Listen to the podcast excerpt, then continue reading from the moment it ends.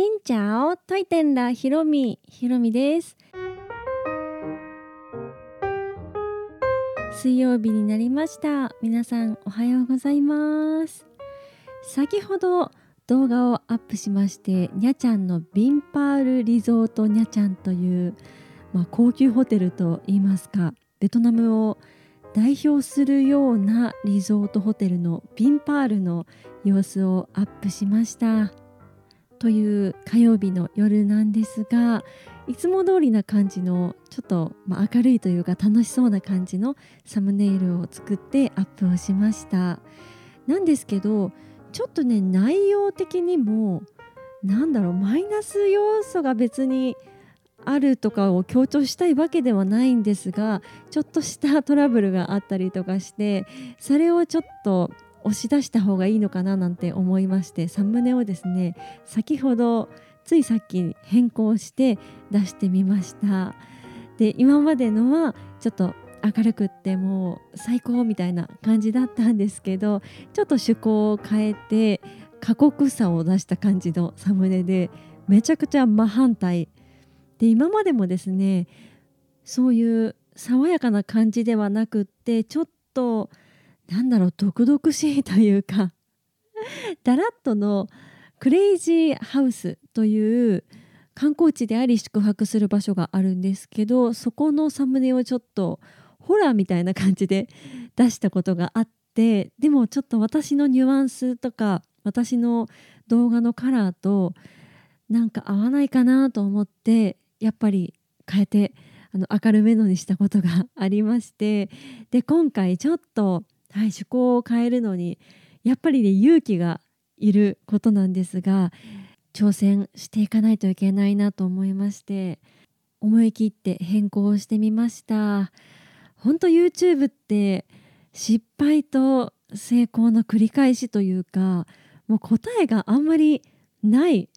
から何が失敗か成功かなんて全然わからないんですけどいろんな可能性をね自分でこう扉を開けていかなければいけないなと思ってはいちょっとテイストを変えてみました。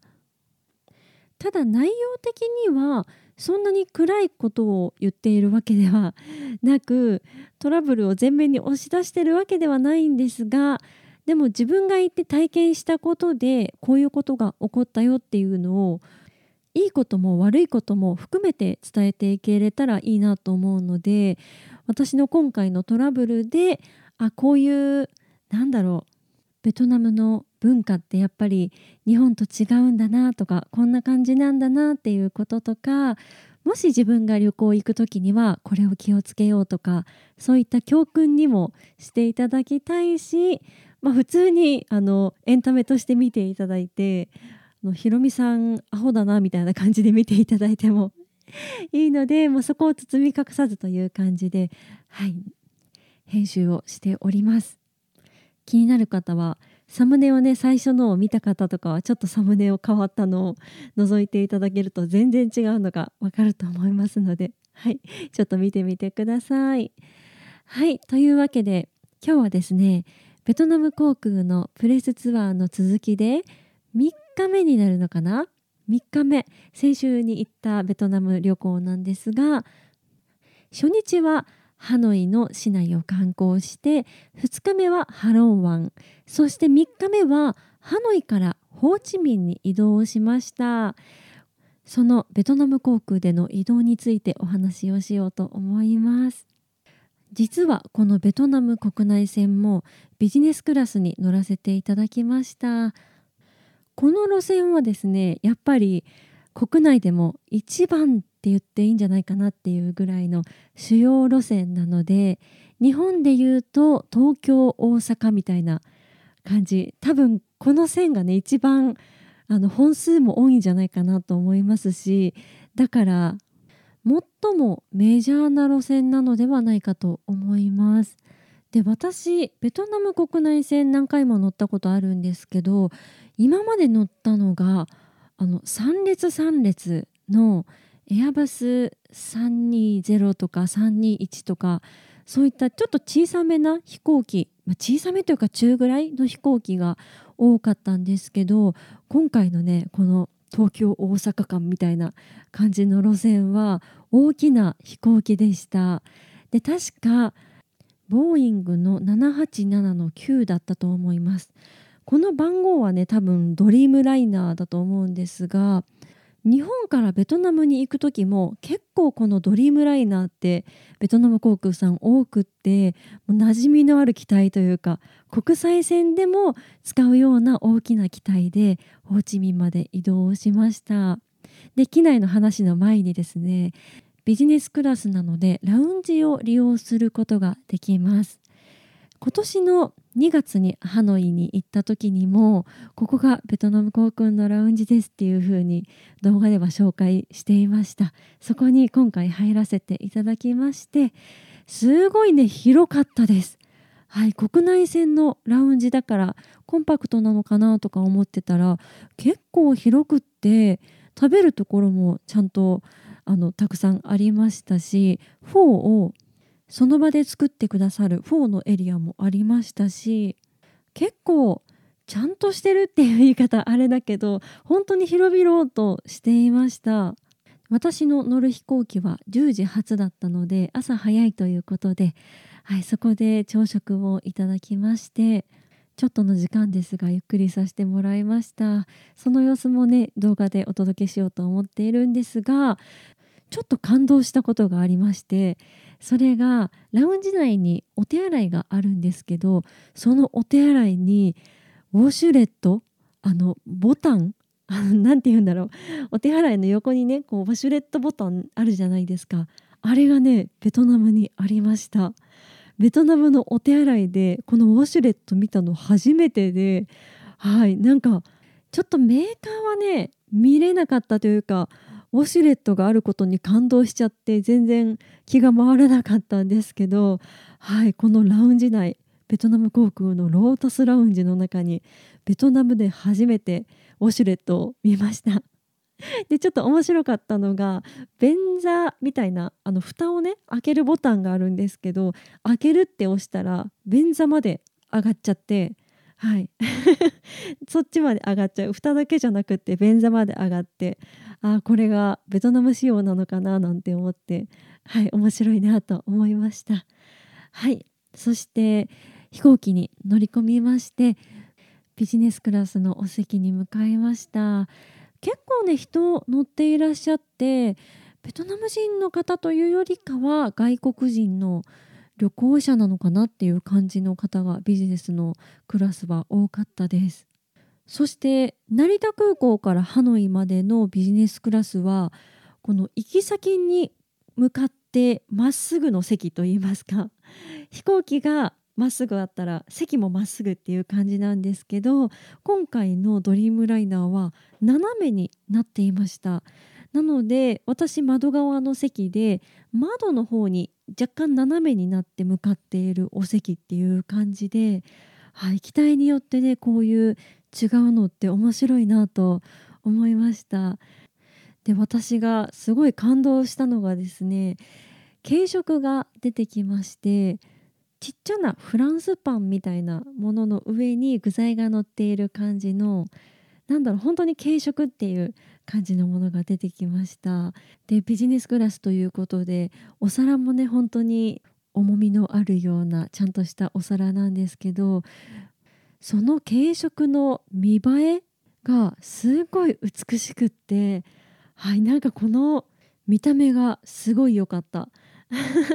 お味もねほんと美味しくって朝食でもありちょっとワインにも合いそうな感じではあるんですけどそんなすごいおしゃれな感じの軽食をいただけてそれだけで贅沢度がぐっと上がりました。ハノイからホーチミンは2時間ぐらいの路線なのでねがっつり料理出てきたらまあ私とか食べるの遅いのでこう焦っちゃう感じですけどこれぐらいのいい感じの軽食ででお飲み物もいろんな種類から選ぶことができて確か私はまたバック州にしたかなと思うんですけどちょっと記憶が。成田からハノイの時に頼んだバック州にしたかな？うん。っていうのが CA さんがねこう選んどいてって先にメニューをくださるんですけどこの軽食のフランスパンの上に乗せる具材も選べるんですね、まあ、そういうのを選んどいてってメニューを渡されてで何にするって言われた時に飲み物も聞いてくださるってことをこうすっかり忘れておりましてそれで「ああどうしようああとりあえずバクシウで」みたいな感じに言った記憶があります。バクシウっていうのはベトナムコーヒーにこう練乳とか入れてミルクをたっぷり入れたようなベトナム版のカフェオレみたいな感じででも練乳がねすごい入ってるから甘みがあってあの前のラジオでもちょっと言ったかなと思うんですがミルメイクみたいな感じ。私がね小学校の頃2週間に1回ぐらいミルメイクっていうのが出てて岡山だけかもしれんけど、はい、その味に似たような飲みやすいコーヒー牛乳みたいな感じです。ベトナム航空のビジネスクラスはコーヒーの種類が豊富でたくさん選ぶことができるのでそういうねコーヒーの種類多いっていう航空会社なかなかないんじゃないかなと思いますしそのサービスを最近始めたということでぜひね雲の上でお酒もいい。お酒の種類もめちゃくちゃありますしそっちもいいんですけどお酒ちょっと飲んだらその後の仕事に支障がとかいう方はぜひコーヒー系をね頼んでみてください。私の一押しはバクシウです。はい。ホワイトコーヒーって書いてありますね。ぜひ頼んでみてください。そんな感じで2時間ぐらいのフライトを終えてホーチミンに到着をしました。2時間ってね結構普段の生活だと長いですけど本当に贅沢な時間なのであっという間に過ぎてしまいました。もうちょっと機内にいたいって思うぐらい。でビジネスクラスはフルフラットにすることができますのでで私はちょっといろいろ仕事とか取材ということでフルフラットにしてたのはもう10分とか15分ぐらいではあるんですけどそれだけでも本当に贅沢あと CA さんも本当にね丁寧に説明してくださるので英語もね結構ゆっくり話してくださったりとか親切にこう私の、ね、言いたいことを察してくださって私もね英語で頑張るんですけどこう頑張って言おうとしてるのを察してくださっていろいろ丁寧に接客をしてくださいますので、はい、とても思い出に残った2時間でございました。ちなみにちょっと参考程度にということで2週間後のハノイからサイゴンのベトナム航空の価格を調べてみたんですがエコノミークラスはだいたい9000円とか1万円ぐらいです。安くて9000円という感じですね。でビジネスクラスが安くて2万9000円あと3万2000円でその次がね3万9000円とか4万円ぐらいになっているのでだいたい3万から4万ぐらいの間っていう感じですね。ちょっと贅沢なベトナム国内線移動したいという方はぜひベトナム航空のビジネスクラスはい乗ってみてください。というわけで今日はハノイからホーチミンのベトナム航空ビジネスクラスのお話でした。この配信は毎週月水金各種ポッドキャストとスタンド FM で配信をしています。日々の出来事やベトナム旅行についてまた皆さんからいただいたお便りについてもお答えをしていますお便りフォームからスタンド FM の方はレターから質問やメッセージこんなことをお話ししてほしいなど送っていただけたら嬉しいですそれではまた次の配信でお会いしましょう。変がプライ